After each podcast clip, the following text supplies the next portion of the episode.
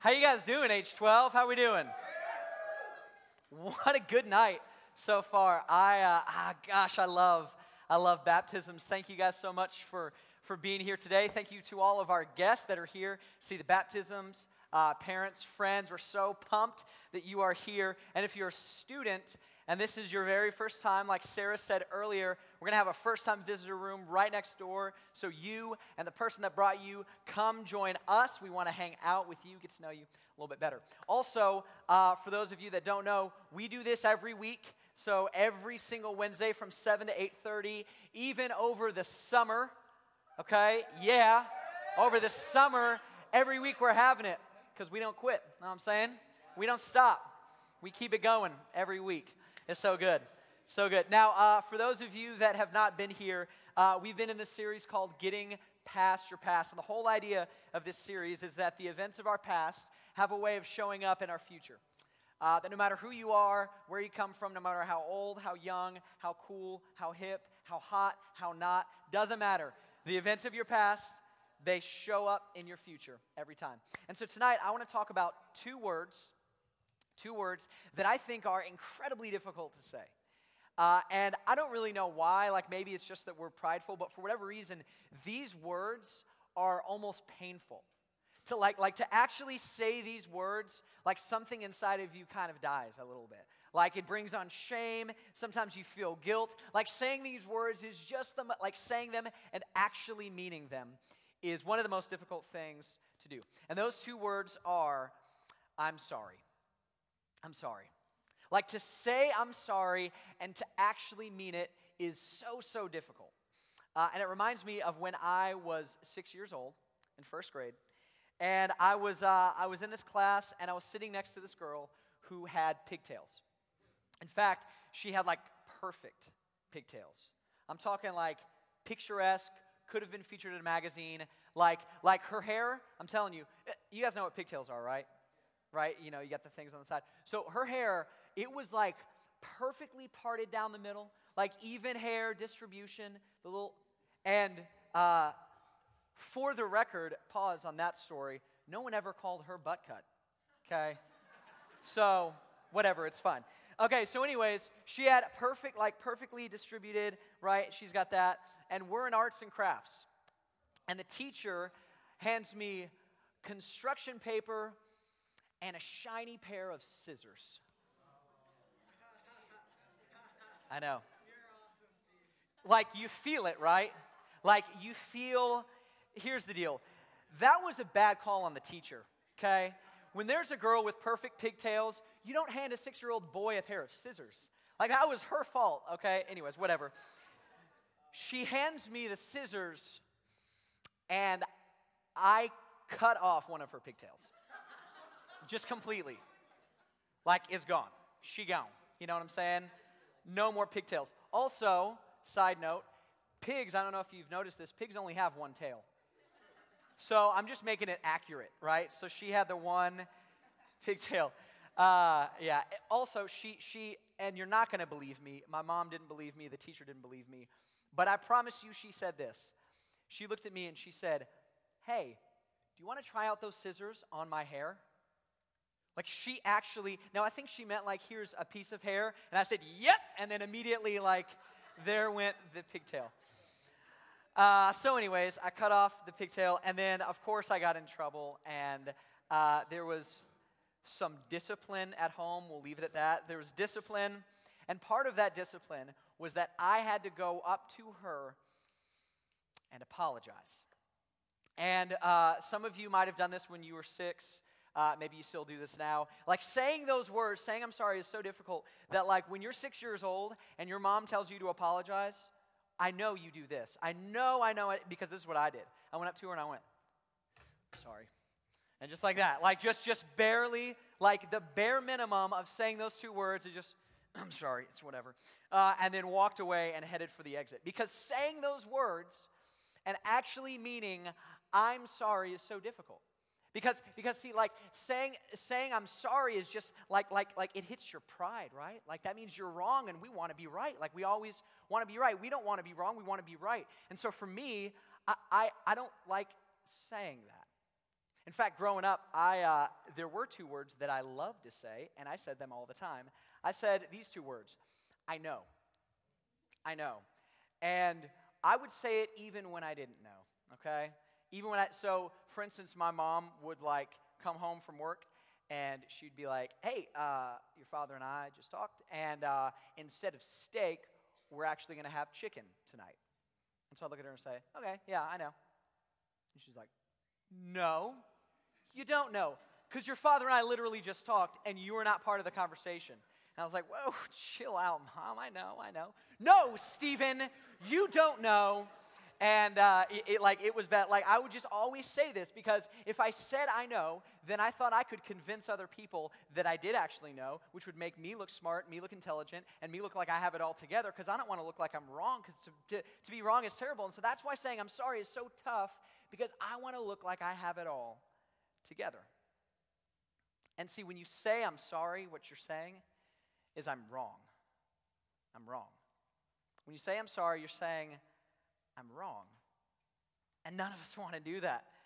Like it hurts, it hurts to say I'm wrong. We all want to be right. We want to do the right things. We don't want to admit that maybe there's like fault in us. That maybe we've done something that later we regret. We don't want to do that. We want to be right. Now, now Jesus, Jesus stepped into a culture that had this problem. In fact, uh, you guys may have noticed this. Like, the reason that this is difficult for us is kind of played out in the fact that whenever there's conflict, um, whenever there's conflict, it's always the other person's fault. You know what I'm saying? Like, like you and your buddy start arguing and you argue like loudly and stuff, and then you're like, whoa, whoa, whoa, it's his fault though. Like, he was the one that started it, right? Or, or, or if he didn't started it, he's the one that finished it, so totally his fault, like, it wasn't me right? Because I'm not at fault. I know I have everything together. They're the ones that are at fault. Or maybe like uh, uh, if, if your parents tell you to do something and then you disobey and then they get mad at you.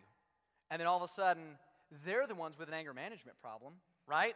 Like, come on, chill out, mom and dad. You need to get that under control. You know what I'm saying? Like, they're the one, it, like, it's not me, it's them.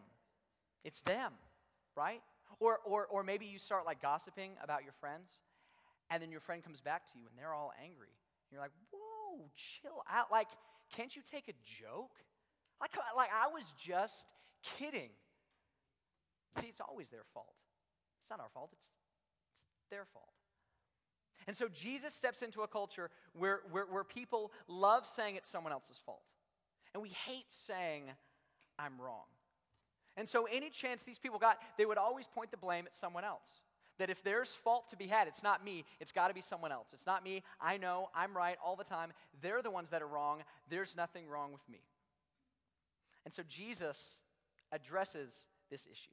And I want to look at just a real quick story that Jesus told to address the issue of actually saying, I'm sorry. So, grab your Bibles, they should be under your chairs or in your lap. Uh, I want to look at Luke chapter 15 uh, and this is going to be on page 1047. Luke chapter 15, page 1047. And uh, I want to give you a little backstory. Uh, Jesus, for those of you that don't know, uh, Jesus was an incredible teacher. Uh, he also performed many miracles. Uh, many claimed that he rose from the dead. That's what I believe. I believe he's the Son of God, did all these incredible things. But when Jesus taught, Jesus taught the religious and he taught the non religious. And this is what's crazy. So Jesus would actually teach people, like when I say religious, I mean they love being at church. Like they memorize scripture, they seem to have it all together. They were the pastors, like they were the goody two shoes, right? Jesus taught those people. And and at the same time, he taught people that were not religious. People that didn't like being at church. People, people that felt like if I step foot into a church, like lightning is going to strike me, right? Like those, Jesus actually taught the people that hated church.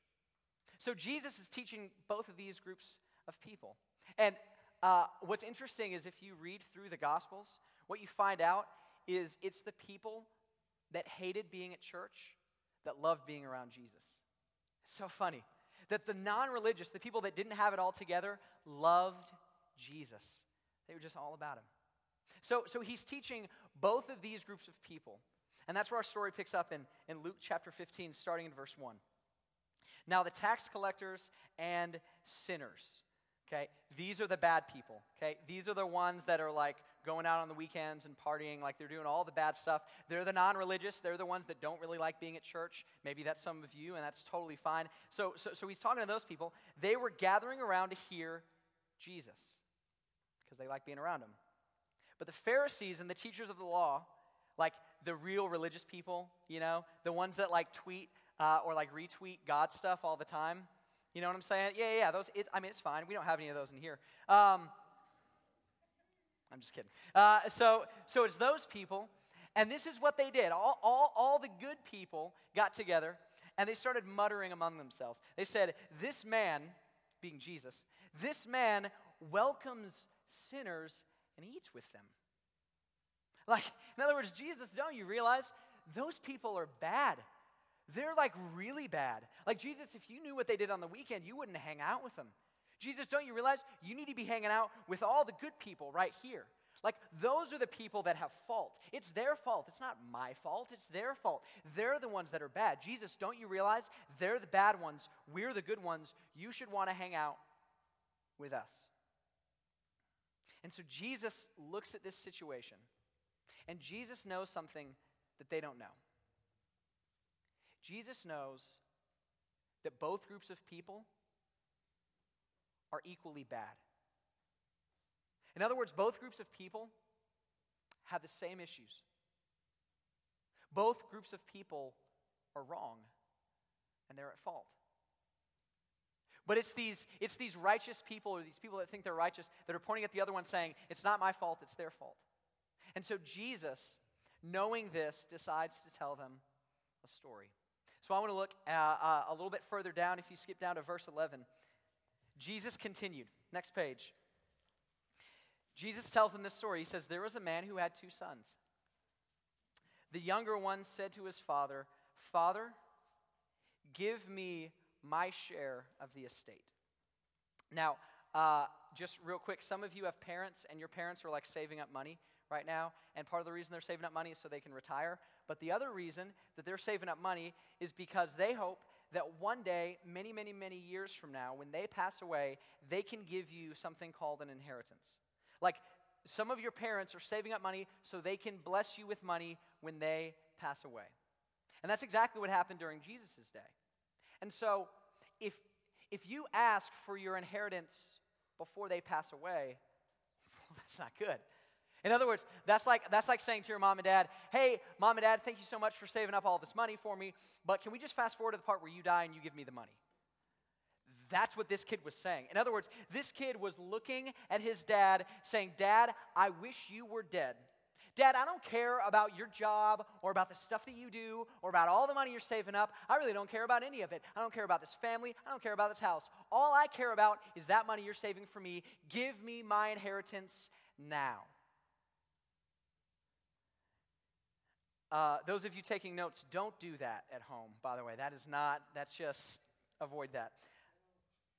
So, look at what happened. So, he divided his property between them. So the dad said, okay, and gave him the money. Verse 13 Not long after that, the younger son got together all he had, set off for a distant country, and there squandered his wealth in wild living. This is the part of the story that gets cray, okay? This guy just took all of his parents' money and then he goes, like every bit of it. Again, imagine all, like just years and years of work. He takes all the money and he says, This is about to go down. And so he gets Red Bull and vodka and he invites everyone over and he gets strippers. Like it's, cri- don't cheer. Don't cheer for that.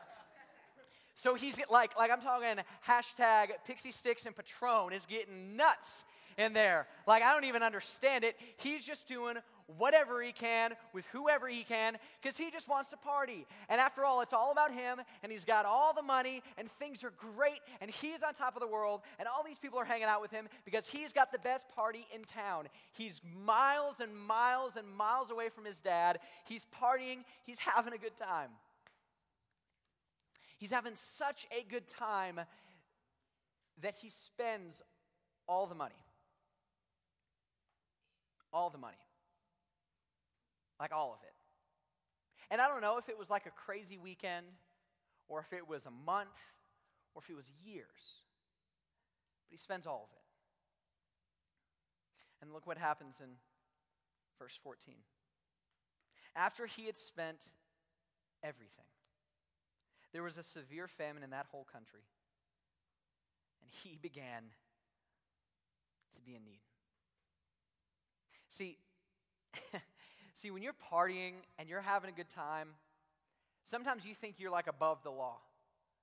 Sometimes you think it, it, really doesn't matter. I don't care what God thinks. I don't care what my parents think. I don't care what my friends think. I'm just having a good time. And that's exactly what this guy thought until one day the events of his past caught up to his future. And now all of a sudden, all these bad decisions that he made are coming back to bite him. And the relationships that he hurt are now hurting him. The parents that he avoided are now parents that he's missing.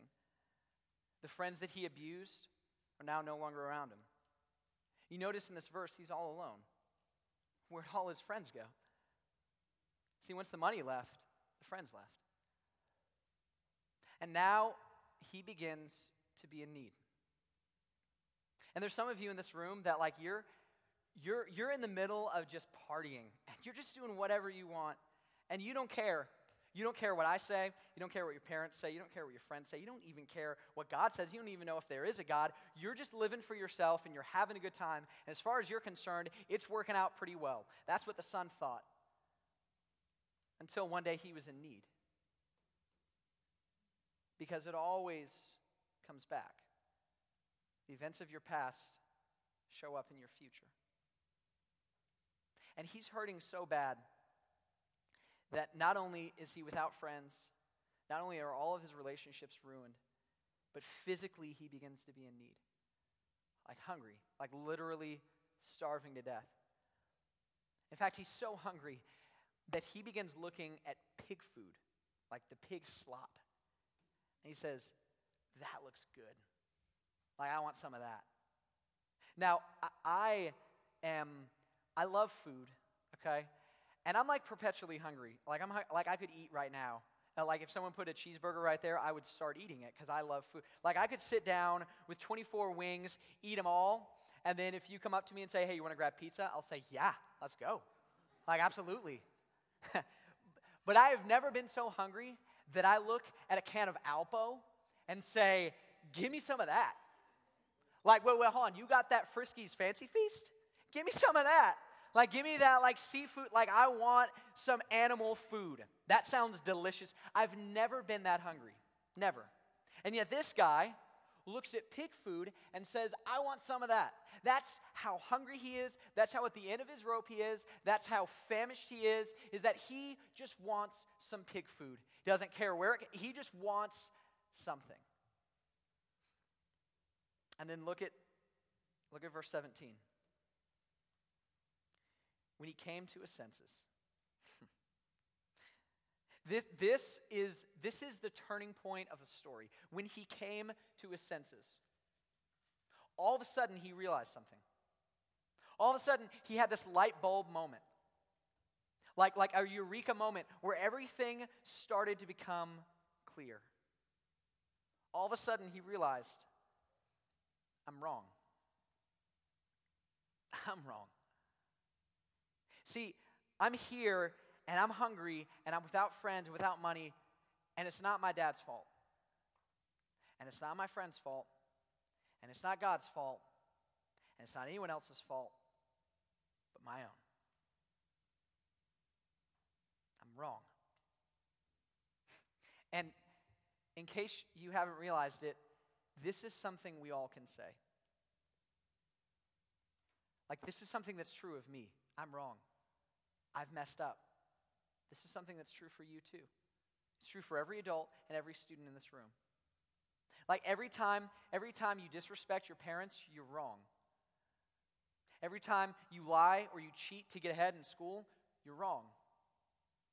Like when you go home and you go up to your room and you turn on your computer and you look at porn, you're wrong. When you fool around with your girlfriend or your boyfriend, you're wrong. You drink and smoke, you're wrong. And even though we don't like to admit this and it's uncomfortable, this is true for us.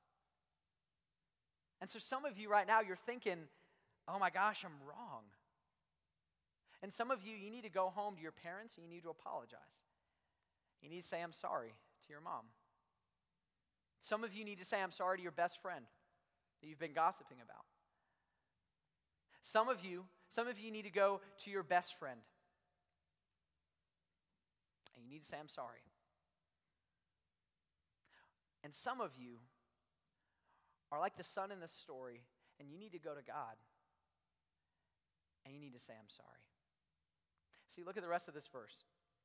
It says, When he came to his senses, he said, How many of my father's hired servants have food to spare? Here I am starving to death. I'll set out, I'll go back to my father, I'll say to him, Father, I've sinned against heaven and against you. In other words, I'm wrong. God, I'm wrong. I'm wrong. I'm no longer worthy to be called your son. Make me like one of your hired servants. So he got up and he went to his father. And you got to remember, this kid has no way of knowing what his father's going to say. No way of knowing. Like, like the last thing, if you remember, the last thing he said to his dad was, Dad, I don't care about you. I wish you were dead. And now all of a sudden, he's having this eureka moment. He realizes that he's wrong and he sets out to go to his dad. And he's not even sure that his dad will let him back on the premises. Like, his whole idea is, I'm going to go back and I'm going to say, Dad, make me like a slave, like, make me a servant. I'll just do that. I don't even think I can be your son anymore because of all the bad stuff I've done. So he has no idea. Like, the father has every right to hold a grudge.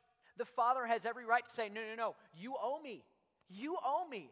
Do you know how long it took to save up all that inheritance and I gave it to you and you wasted it and you brought shame on my family? You owe me.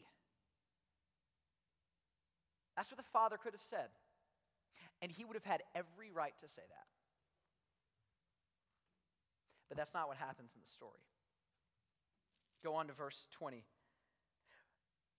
But while he was still a long way off, his father saw him and was filled with compassion for him. See, he's coming home, and do you know what the dad's doing? Do you know what the dad's been doing this whole time? The dad is at the edge of his seat, and he is looking. And he's scanning the horizon, and he's waiting for the day. Just please bring the day that my son will come home. And he's looking. And he's waiting. And then he sees him. And he thinks it's him, and he says, No, no, no, okay, come here. Is that him? Is that him? Because we've been waiting. Is that him? Oh my, and he gets so excited, and look what he does. Look, he gets out, uh, where am I? Verse 20. Filled with compassion, he ran to his son, threw his arms around him, and kissed him.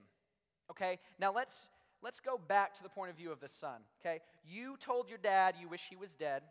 Okay, not a really like not a good way to end things with old Papa. And now you're coming back to him. And so as you're walking back, you see a shadowy figure in the distance. And that shadowy figure is running at you. And you're like, wait, I stole all his money. I said I wish he was dead. He's running after me. He's got a knife and a gun, and he's gonna kill me. And then he's gonna kill me again. Like, oh my, like he's coming after me. And this is, I should have stayed with the pig. Like, I, I'm telling you, that food looked good.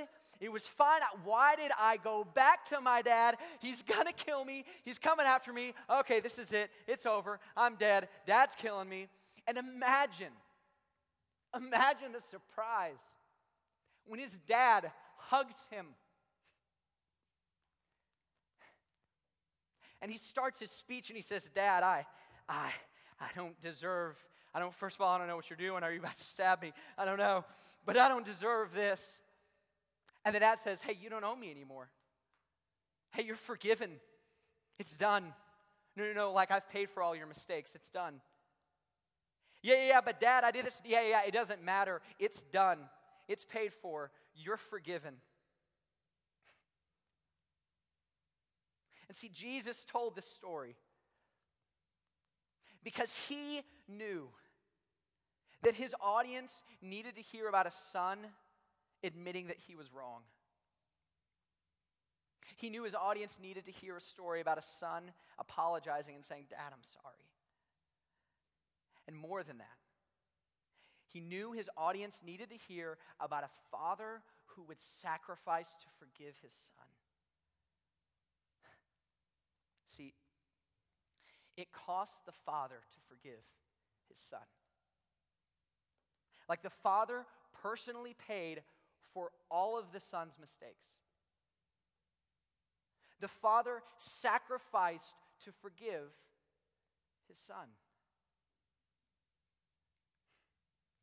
And Jesus knew something about sacrifice.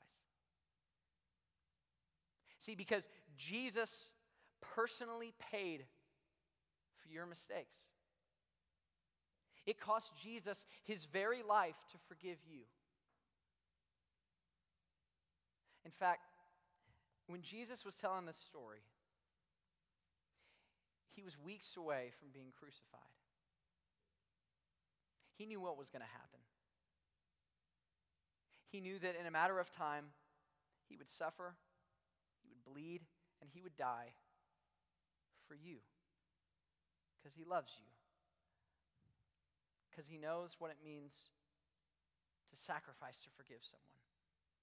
And so while he's telling this story, his eye is on the cross. And the whole time he's begging God, saying, I hope that someone listening to this story realizes what I'm going to do for them.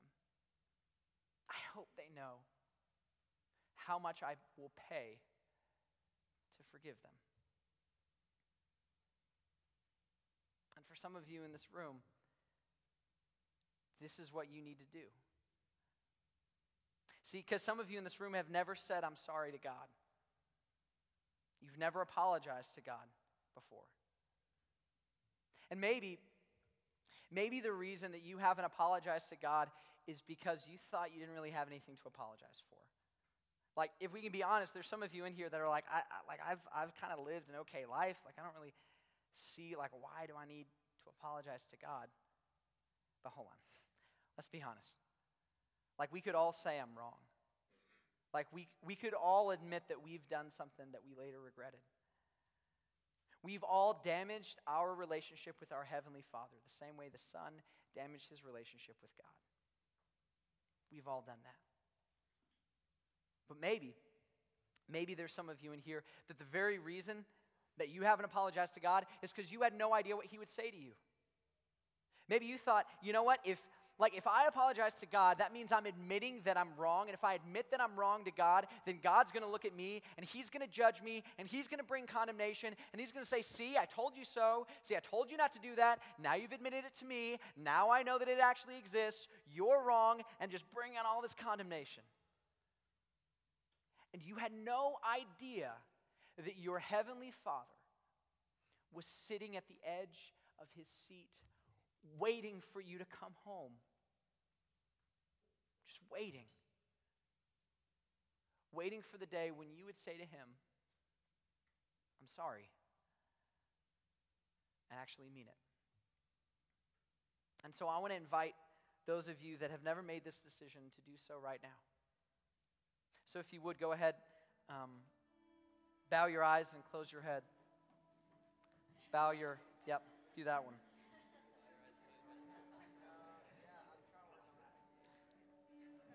When you figure out how to bow your eyes, let me know.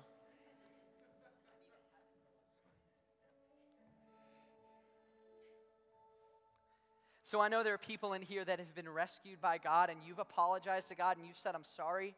There's people in here that have said yes to Jesus. And for those of you that have done that, we are so excited, just so excited that you've made that decision. But this moment right now is not for you. This moment is for those of you that have never said yes to Jesus. Those of you that have never said, I'm sorry to Jesus. And maybe you thought that you hadn't done anything wrong. Maybe you never realized that Jesus personally paid for your mistakes. Maybe you had no idea that there is a God and that God loves you so much that he would send Jesus to die for you. But tonight is your night. Tonight is the moment where you say yes to Jesus. And so I want to invite you just to, if that's you and you know that you need to say yes to Jesus, I want to invite you to pray uh, and just repeat this prayer right after me. God, I'm sorry. I know that I've messed up. And I don't deserve to be forgiven by you. But I thank you that you sent Jesus to die for me. And that you would forgive me even though I don't deserve it. God, I want to come home. And I'm sorry that I've ran away. But I trust you to be my Savior. And I commit to follow you for the rest of my life. And so now, everyone, keeping your head bowed. If that was you and you know that today is the day that you need to make this decision, you know that this is your moment to say yes to Jesus, that this is the moment for you to accept God's forgiveness for the first time, I just want you to raise your hand. Just slip up your hand. It's awesome. It's awesome. Very cool. Now I want you to, um, you guys can go ahead and look up at me. There, uh, when the son came home, the father hugged him. And not only did he hug him and forgive him, not only did he invite him into his family, but the father threw a party. and it's not like the party he went to before, because this was a party because a son that was lost was now found. A son that was spiritually dead was now spiritually alive. And there are people in this room that have made that same decision. And so I want to join with heaven and celebrate the people that have made that decision.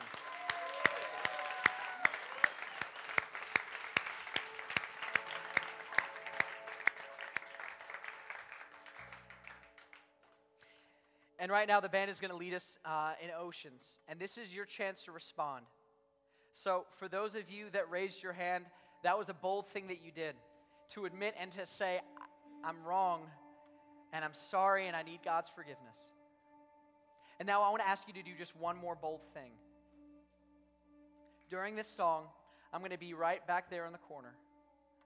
And I want you to just get up out of your seat and I want you to come over there so I can celebrate with you the decision that you made today.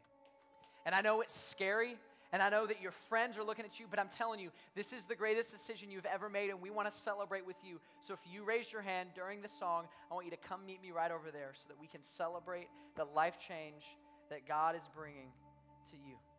So let me pray for you one more time. God, I- am grateful for the students that said yes to Jesus. And I'm grateful that you have saved us. And so, God, I pray that you would give boldness to these students, that those that made the decision, would follow after you in obedience. Give them the courage to get up and to go to the back so that we can celebrate with them. We pray all of these things in Jesus' name. Amen.